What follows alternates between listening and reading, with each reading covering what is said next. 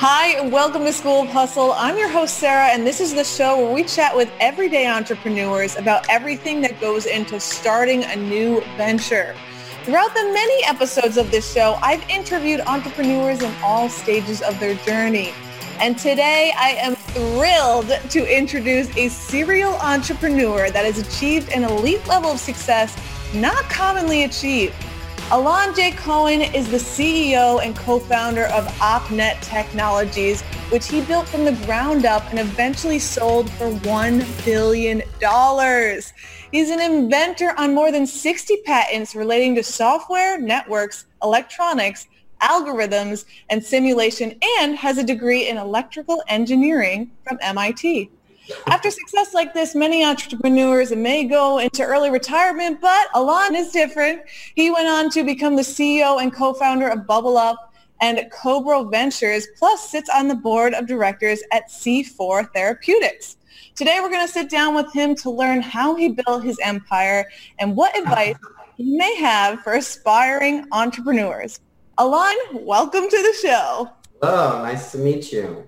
I mean, it is such a pleasure to meet you because I'm so familiar with one of your ventures, which is Bubble Up. I use it literally every day. So thank you so much for creating that.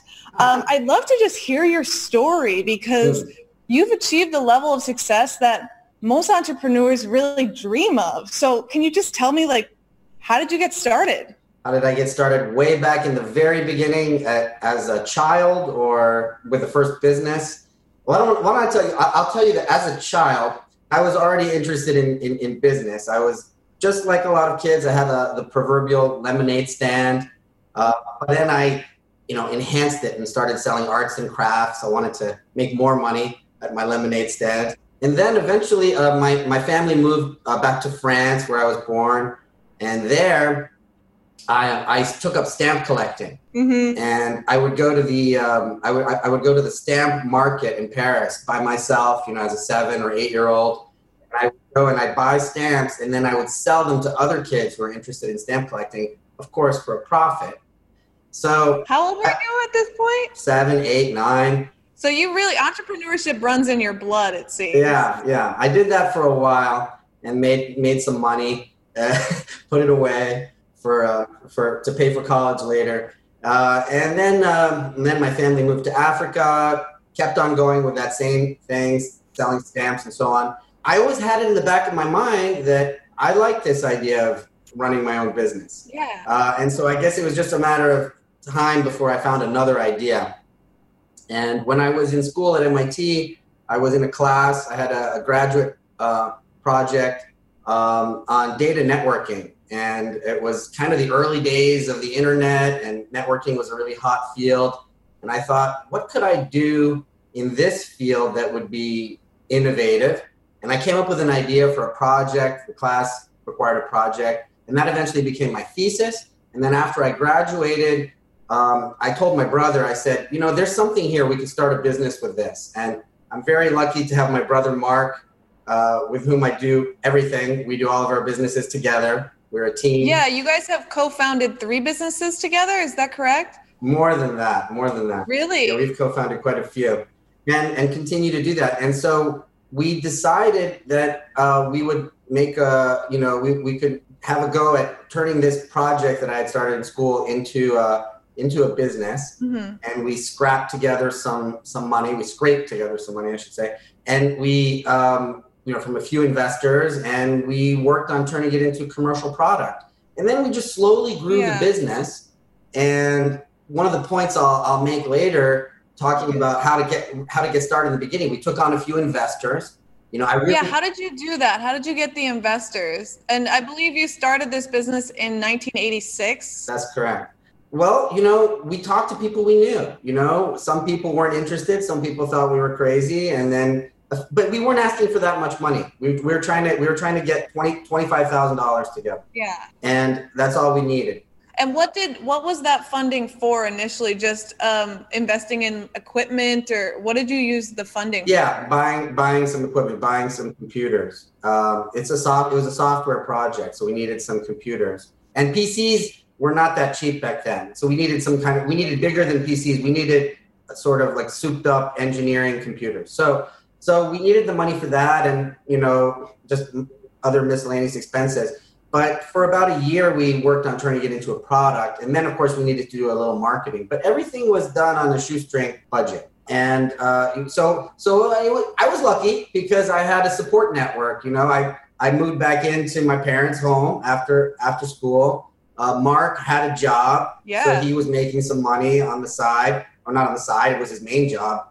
Our company was Yeah. on the side. It was helping to fund the business. Yeah, he, he put a little money in. He found a few people at work. His his boss, his two bosses at work, put some money in.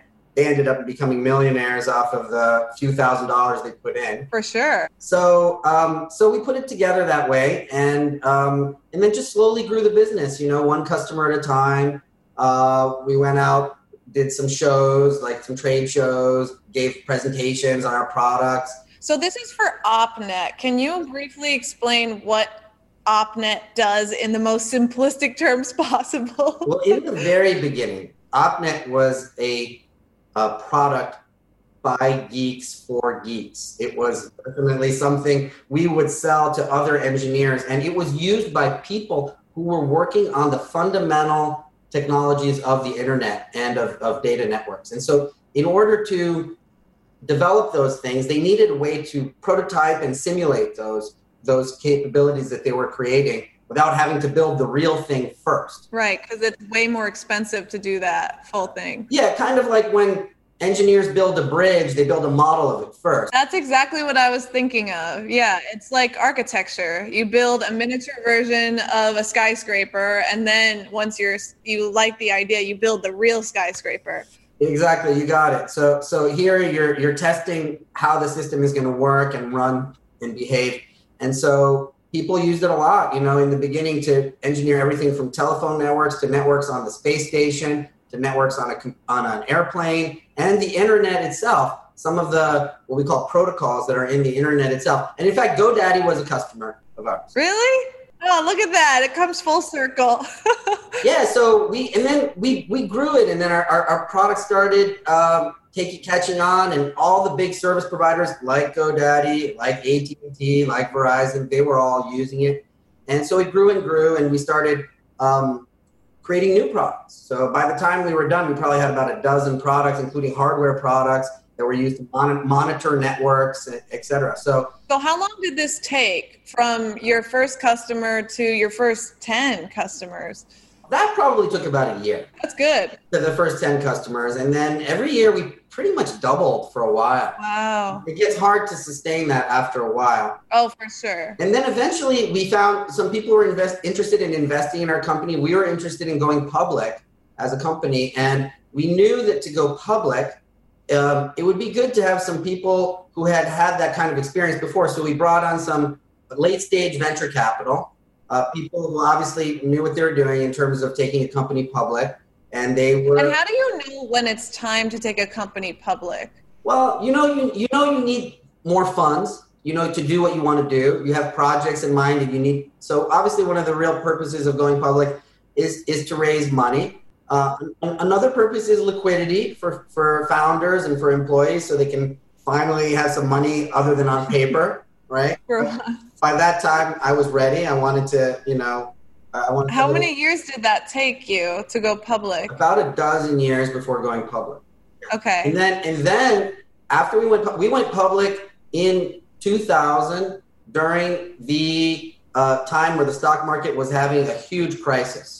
Uh, the bubble was the bubble was uh, at that point uh, you know popping as they say right? Right. so um, and or bursting maybe whatever the right term is. But the, it was it was it was the end of the dot com boom okay? And Oh, and do you think did that work to your benefit in a way, or did no not at all that was that was a very you? Right. I would assume that it would hurt you. I Yeah. Well, we did well, but it was a very, very tough time to go public. We were one of the last companies to go public in 2000, and it was um, a real nail biter getting through. But once we did go, once we did get out onto the market, we did great, and we were one of the top 10 IPOs of the year, and you know we had a we had a, a lot of interest in the company. And then we ran the company as a public company for 12 years. Okay. Which is not easy because it's that's 48 quarters of growth that you have to have.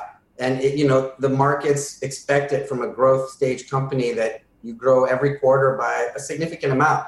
So trying to find ways to continue that growth is very difficult for 48 quarters in a row. Very tough, very stressful. It's a very difficult thing. I mean, I would tell people, you know, going public, be ready. It's going to be a lot of work and it's going to be a lot of stress. It's not an easy thing. When you're an entrepreneur, you work all the time. I mean, it's hard to take a vacation. it is. It is. It is. You have to be available all the time. I mean, if you're the CEO of a company, you need to be available to your team all the time. Yeah. So in 2012, you actually sold the company Yes. for $1 billion, which is unreal. Congratulations on that. Thank you. Just tell me everything about that, please. Well, um, there were people interested in buying the company. We also felt that it was a good time for the company to maybe be part of a bigger, you know, part of a bigger platform. Yeah. So we could have sales worldwide. For example, we had only we had been selling worldwide, but not as much as we could. There's so much more market share we could take in Japan, in China, in Australia, where we had a small we had a small presence overseas. So to be part of a bigger platform would create value. So it made sense, you know, because when Yeah. the larger company is willing to pay for some of that value, and then they're going to realize, of course, even more value after that. And it, so it made sense. And we're a public company, and with offers, you know, you have to consider your offers. You're required to. And and it, so we thought it was a good move at the time. And of course, we were thrilled, of course, with the number that you know we were able to realize. So So how does how do you come about that number? Like, can you explain that process? Because a lot of people would have no idea. I mean, how do you value a company at one billion? And Right. Well, of course, when you're a public company already, you already have a valuation which is given to you by the market yeah, So you have you have a market cap, and so beyond that, of course, it's a question of what people are willing to pay as a premium. yeah, They're doing their own calculations to see what it would add to their market cap, and so it's it's very much a, a financial exercise that is about you know projections and, and revenue streams and yeah. I mean, I imagine there's so many key elements to running a successful business like that.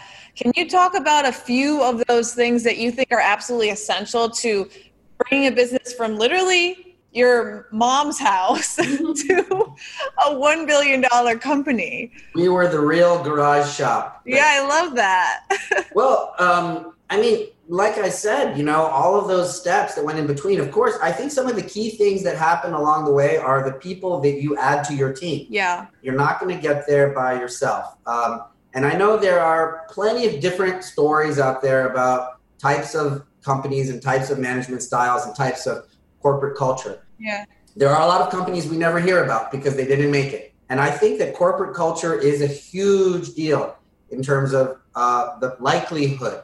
You might have some companies where I think, you know, the management or the CEO is, let's say, uh, a style which is very draconian and it's my way or the highway. And, and I think that that probably lessens the chance of success. It can still work if you have an incredible vision everybody's working on and it, the market is right and people are there for the money and they see that it's happening and people might stick around.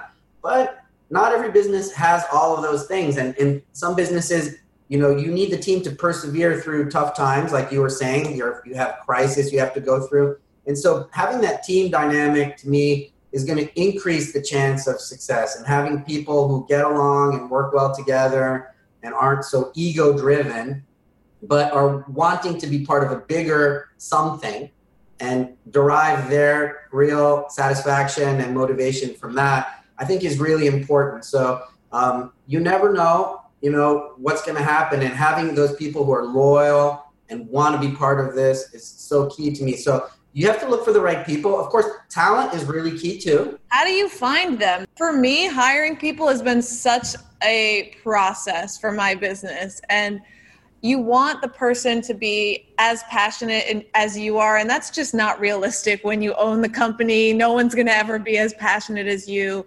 Do you have any advice on how to hire? I have lots of thoughts on the matter um, because I've been through, you know, I've hired thousands of people. Yeah. Over time, you know, had tremendous loyalty. I have people working for me still today who've been on my team for over 30 years. Even people, a few people who have left have wanted to come back, and many of them have come back. So that's great. When we, well, you know, a lot of entrepreneurs do this when they build a second company. There are people from the first company who are part of that, right?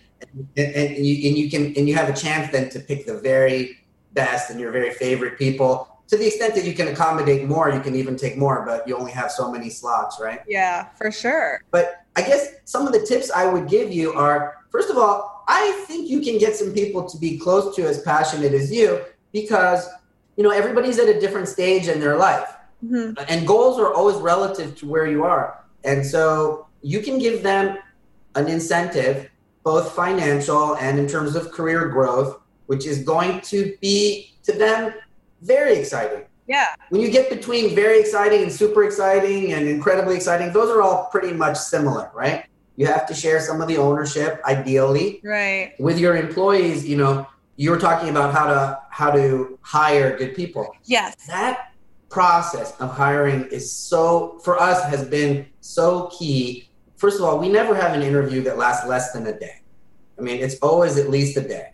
Um, and and how do you make it last that long? Because I feel like most interviews today are thirty minute, thirty to sixty minutes, and then which is why a lot of the time things don't work out.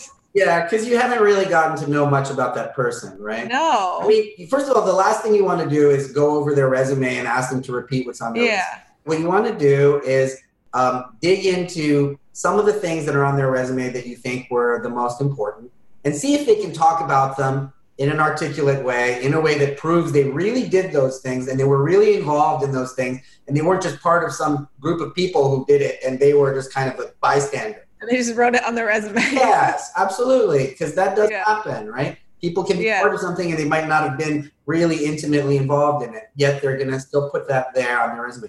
But I think you have to also do some kind of a mock situation, at least one or two where you have them do what they're going to do in their job. Yeah. So you can observe and you can see how they react. It might be a little bit contrived. It's okay. In our case, a lot of our products are tech products. We're, we're doing, you know, we're creating software. So do you have them do a test? Yes, absolutely. We have them, you usually do around three or four during the day where really? they have some interviews where it's not a test, but then at least three or four problems that they have to solve in real time. We give them 30 minutes, go do something, and then we talk about it. Mm. It's not about getting it right or wrong. It's about how they their thought process, you know, turns out to be. Uh, how they can explain it to you. So, oh, interesting. So for you, if they get it wrong, it's not an end game. Right. And can you think of a better way to have done it? And if I point out a problem to you, can then you maybe you couldn't see the flaw in it yourself, but then if I point out a flaw or an improvement, could you then take it to the next level by yourself? Yeah. Just to have a discussion with somebody and you see if you know we're kind of similar, not necessarily similar thinkers, but if they have they're familiar with those kinds of thought processes that are important in your company. And how important is it to you that they are similar thinkers versus no, you know no. maybe they have a, a completely different um, process of thinking something through. Oh no, that'd be fine if they're completely different, but they, if it's interesting and, and, if they can justify it and explain it, you know. So yeah. it's it's not about when I say similar, I mean I really actually I think I corrected myself. I meant more like a, a thought process, which is um, you know the kind of thought process that is applicable to the the situation situations you're in. Some situations you have to think on your feet. Some are like standard, well-known kinds of techniques that exist in the field and they should have learned in school maybe or on the previous job. So it just depends on what you're doing. But regardless of what it is, that dialogue that happens during that time is going to tell you a hundred times more than just kind of like a conversation. Yeah. So what if, what about this situation? They're really good at what they do, but you just don't get along with them. Mm, this is a problem. I mean, I guess you'll have to decide if it's fixable and, and and maybe give it a few attempts at fixing it. I have definitely fixed some situations. Yeah. You have to get to the heart of why it's not going well in terms of interpersonal. Usually the problems I've had to fix would have been interpersonal among other people. not with my, with me. Yeah, and managing people is so difficult. So that's that's one of the most challenging things for most small business owners. And as someone who has technically run a small business at a certain point, now you're running several large businesses. Yeah. Do you have any tips on on managing people and working through challenges like that? Yeah, well, well, first of all, if you do have a challenge like that, I would say, like I said, you got to find out what's really what's really going on. What's the real rub between these different people, you know? And sometimes it could be an ego problem. Sometimes you have to re you have to kind of separate people and have them work separately. I've done that successfully. Have them Oh. work on different areas of the company, and then they each have their own little turf. Um, but ideally, you want to avoid these ego, these people with huge egos to begin with. Okay, if you can Yeah. uh, if if you do end up having these ego clashes between people, ultimately, you, if you can separate them, that's great. But sometimes one of them is going to have to go. How do you find like sometimes I've experienced people that they're really big talkers Yeah. and they make it seem like they're very important, but then most of the time they're not in that situation. But sometimes they are. And so, how can you tell the difference between the big egos and the people that have actually accomplished something Well, I mean, I think you should have a pretty good idea of how good they are at their job. And they're already on after all the tests You can that you put them well, through? I'm talking about during the hiring, but then once they're on the job, you can see who the producers are and who the people are who are you know really capable. But I will still say that it's really important for people to be team players. To me, the team is everything. Um, and, and, even the most talented people ideally act as mentors to other people, and and Right. that's that's what I have been really fortunate to find most of the time. Every once in a while, you have to make a few corrections, but I think there are a ton of really good people out there who want to be part of a team and want the team to be successful, and they realize that everybody has their niche in the company, everybody has their place, and this is another really important um, thing that's been successful for me in my career. Uh-huh. I've been, I have watched people uh, and seen what their strengths are, and then over time try to play to their strengths. So you try to change you try to change their job definition to enhance the amount of that particular thing at which they are really good. And then if possible, sometimes you even change them into a different job because you know that they have an interest in that uh, and they're going to be good at that. And so fitting just the simple concept of constantly kind of moving your pieces around on the chessboard, if you will, to have the people match as closely as possible with what they're going to be good at is really important and people appreciate it because you're also putting them you know giving them opportunities to do something different and new that they like. You gotta get bored doing the same tasks some people do and some people don't and that's another thing to keep keep an eye out for because some people you can tell they're to want something new in a year or two and and then you want to tell them listen I, I know you like this and as time goes by we're to get you more and more of these kinds of projects and more of this kind of responsibility. And people appreciate knowing that they have that to look forward to. So this concept of moving people into different areas of your company as your company grows this becomes possible and you want to definitely do that because that's one of the things that builds loyalty and people feel like you know i have a home here because they feel like things can change and evolve and everybody wants to evolve over time For sure. Mhm. You also, before we had this interview, you mentioned the importance of staying motivated in growing a company. yeah Sometimes this can be really hard, especially when you don't see successes, or if you have so much success, like what you had, that you're kind of like, why even could, like, why do more? I just made a billion dollars. so why not retire right right. Why not retire? Well, what keeps me motivated is what has always kept me motivated from the beginning. Is I still haven't lost that um, interest in taking an idea from its inception all the way to reality, and then you know testing it out there in the world. So that that whole process of um, the creative process is what gives me the biggest high that I can have Yeah. you you know you have an idea it it all starts in one moment it's incredible to believe i can still remember the moment i thought about the idea that launched the company that we sold for a billion dollars it only takes a second and then Yeah. be careful because in one second you could determine the next 20 years of your life That's so scary when you put it like that. That is true. It's true. It's true, right? And that's true for so many things in life. But oh my gosh, but you got so you got to you got to be careful what you think about during that second. yeah. So yeah. I, so how do you how do you direct yourself to the right decision? I mean, there's so many ideas wow. that pop in our heads as entrepreneurs, yeah. and yeah. How do we know when we're pursuing the right thing and what should we pay attention to when we're starting a business? I mean, yeah, you have to have, hopefully, you know, you have a good head on your shoulders and you can reason about whether or not this idea has really has legs. Can it get somewhere? Is there a, like, you know, is there a market? Will people be interested? Why are they going to be interested? Test it with other people. Talk to people. Don't live in isolation.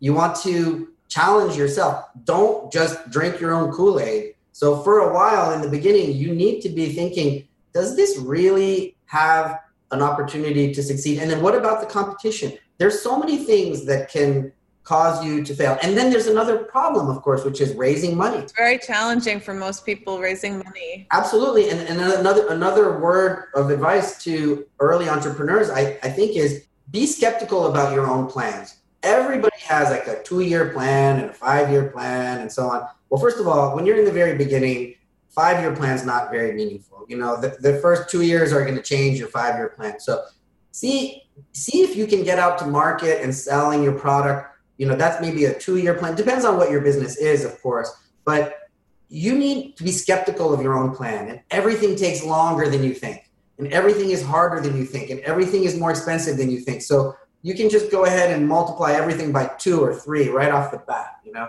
So sad but so true. So what are some specific pitfalls that people should look out for when they're starting a business? Yeah i think i think that that's one of them. I, I think another one is that's that's pretty important is if you get investors and people who believe in you some people are so grateful to have those investors right. that they're ready to give away the farm. And so they start they start giving away so much stock in their company that they don't even realize that there's going to be another round of investment later and then probably another round of investment later.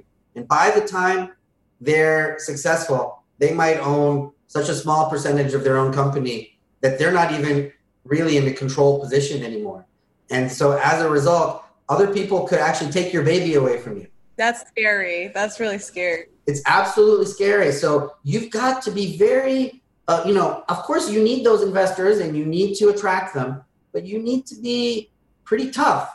You know, hold the tough line when you're giving away it, when you're giving away stock in your company to investors, and and and um, negotiate because uh, you want to be sure that you're going to hold on to control or, or at least a commanding position, like a dominant position in the stock for a long time. Right. I want to talk again about um, you. You sold your first company for one billion dollars. Yeah. Um, a lot of people would have said, "Why continue at that point?" But my question to you right. is, what to what extent is success in entrepreneurship about the financial rewards? Yeah, I mean, you know, I I'd be lying if I said I didn't enjoy the lifestyle benefits of uh, of succeeding financially. But there's more. It, listen, money is good for many things. Uh, you know, it's a universal currency, obviously. So it's good for many things. Part of it is your own lifestyle, there's no doubt. Mm-hmm. But also part of it is what you can then do with it on the next round, right? What else can you do with that money besides travel and have a beautiful place to live and, and such things? Yeah. You can start new businesses, okay? And then, okay, so you might say, well, that's just kicking the can down the road. You're just getting more money. What are you going to do with that?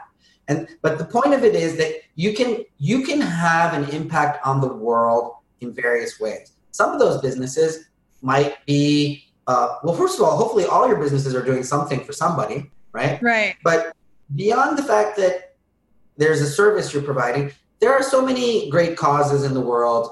Uh, you know, there are so many people who are less fortunate. There are so many people who unfortunately have been afflicted by a disease.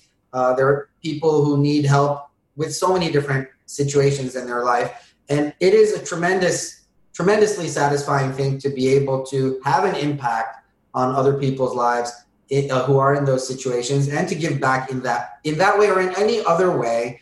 Um, it could be giving to a school, it could be helping kids, it could be helping people who have a disease. Um, some some of it is in uh, purely philanthropic, and some of it is philanthropic investing. So with my brother Marc, we've uh, funded quite a few biotech companies that are working on cures for important diseases. Uh, cancer, several different types of cancer. One of them, one of them, which is very interesting, that we were we were the first investors in, is a company called Frequency Therapeutics, which uh, is developing a cure for hearing loss. Wow! So we can make money off of that company, but we're also at the same time helping people. Helping people, right? So we're investing percent of the world. Yes, exactly. Investing in things that are gonna make people's lives better well, I'm certainly thankful that you're doing all of this research and you've created so many helpful things that impact my life directly. You're the co founder of Bubble Up.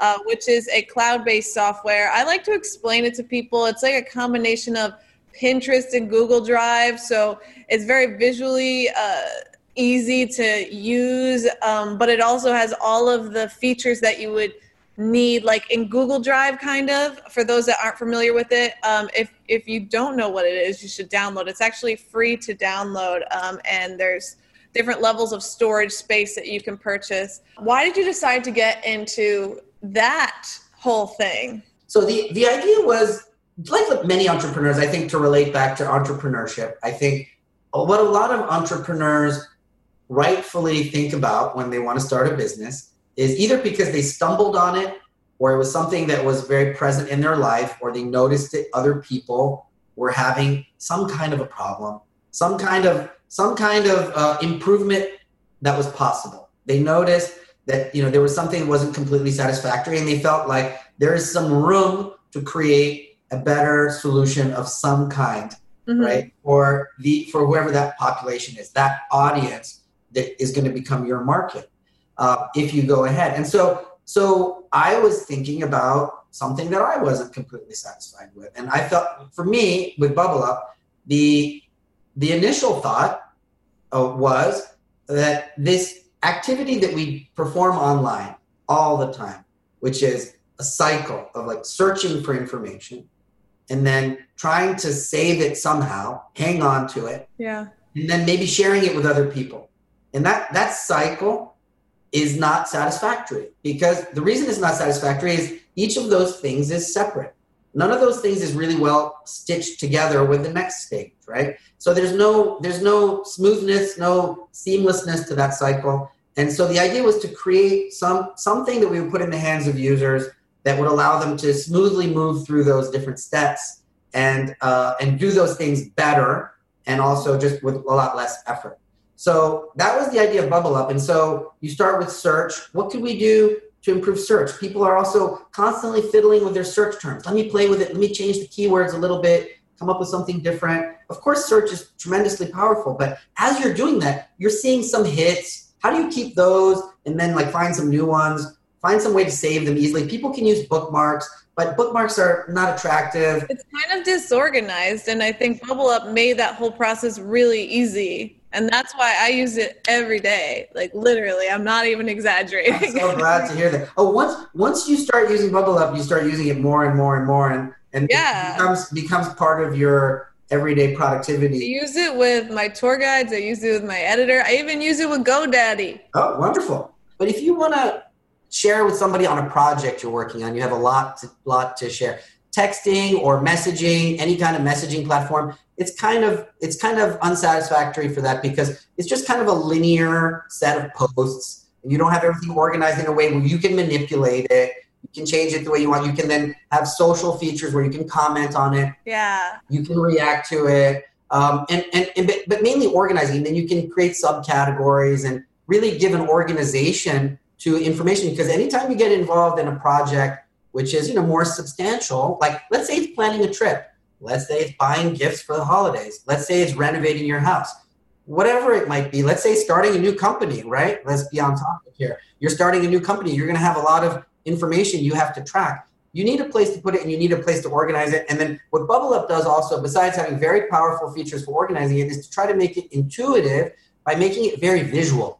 So you have pictures associated with everything. And that's why I like to explain it as a, kind of like Pinterest in a way, visually. Right. Visually, it's a lot like Pinterest because pictures are the way you identify things. Yeah. Then when you dig into those things in Bubble Up, with Pinterest, it's mainly about web pages and photos. Mm-hmm. But in Bubble Up, you can put any kind of information. So you can put documents, you can put web links, you can put photos, uh, you can put your own notes. So it's a it's a um, anything you want. So what it tends to do is to get you to think about your organization in terms of topics instead of the type of document. Yeah. So we're sort of building this what I call a graph over the internet of things that are related to each other by real people.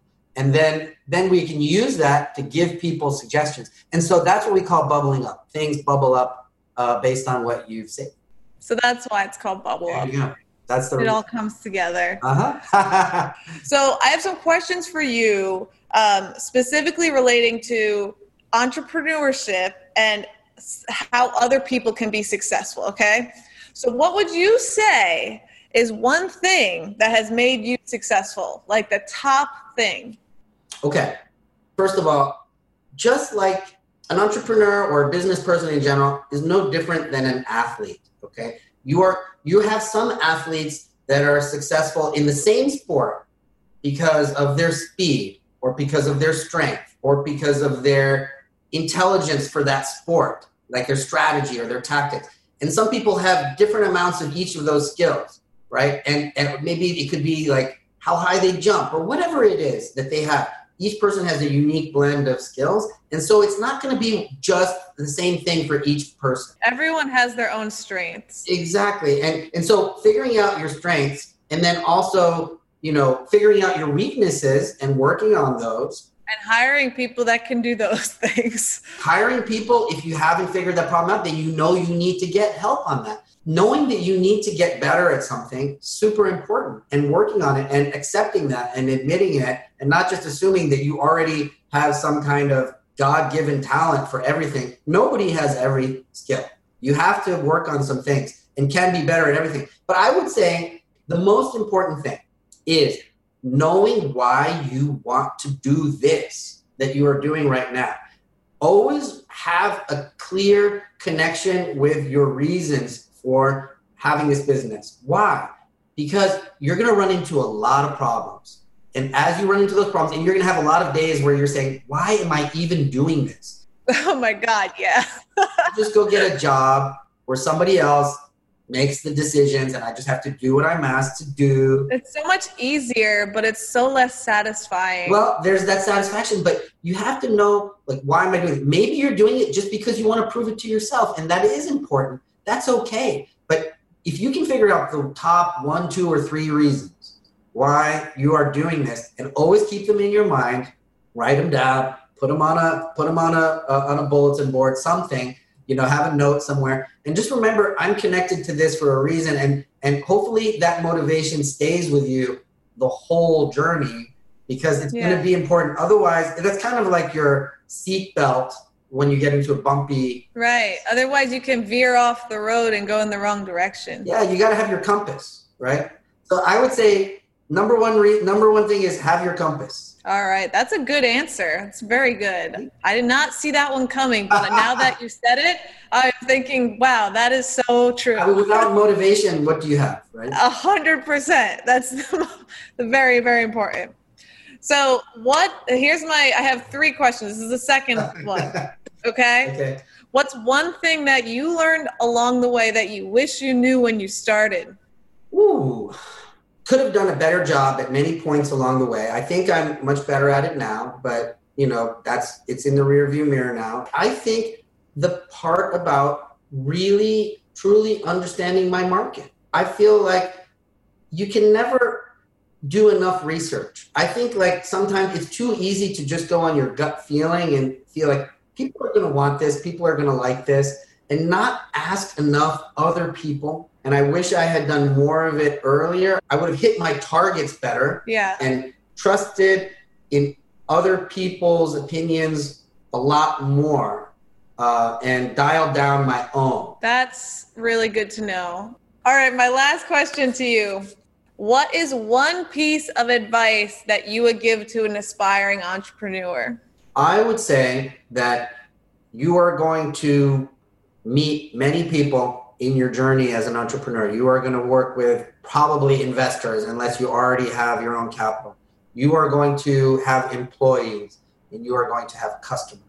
And all of those people are going to want to know what your business is about and what makes it special and what makes it interesting and why it provides value.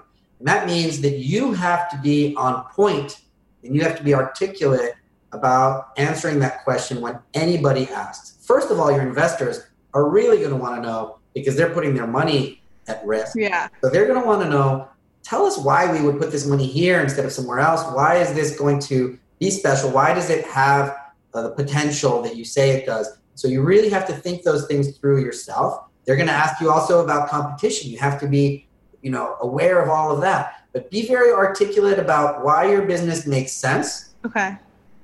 From all those different facets and you'll you're going to be in a much better place because everybody's going to want to know and you need all those people to understand.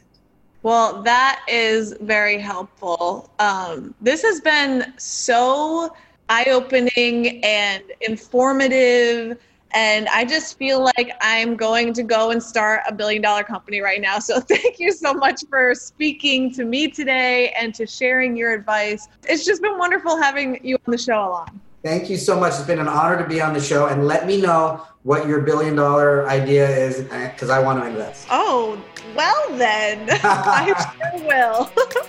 as soon as I think of it. Be ready to answer all my questions. Oh, I'm going to be so ready for it.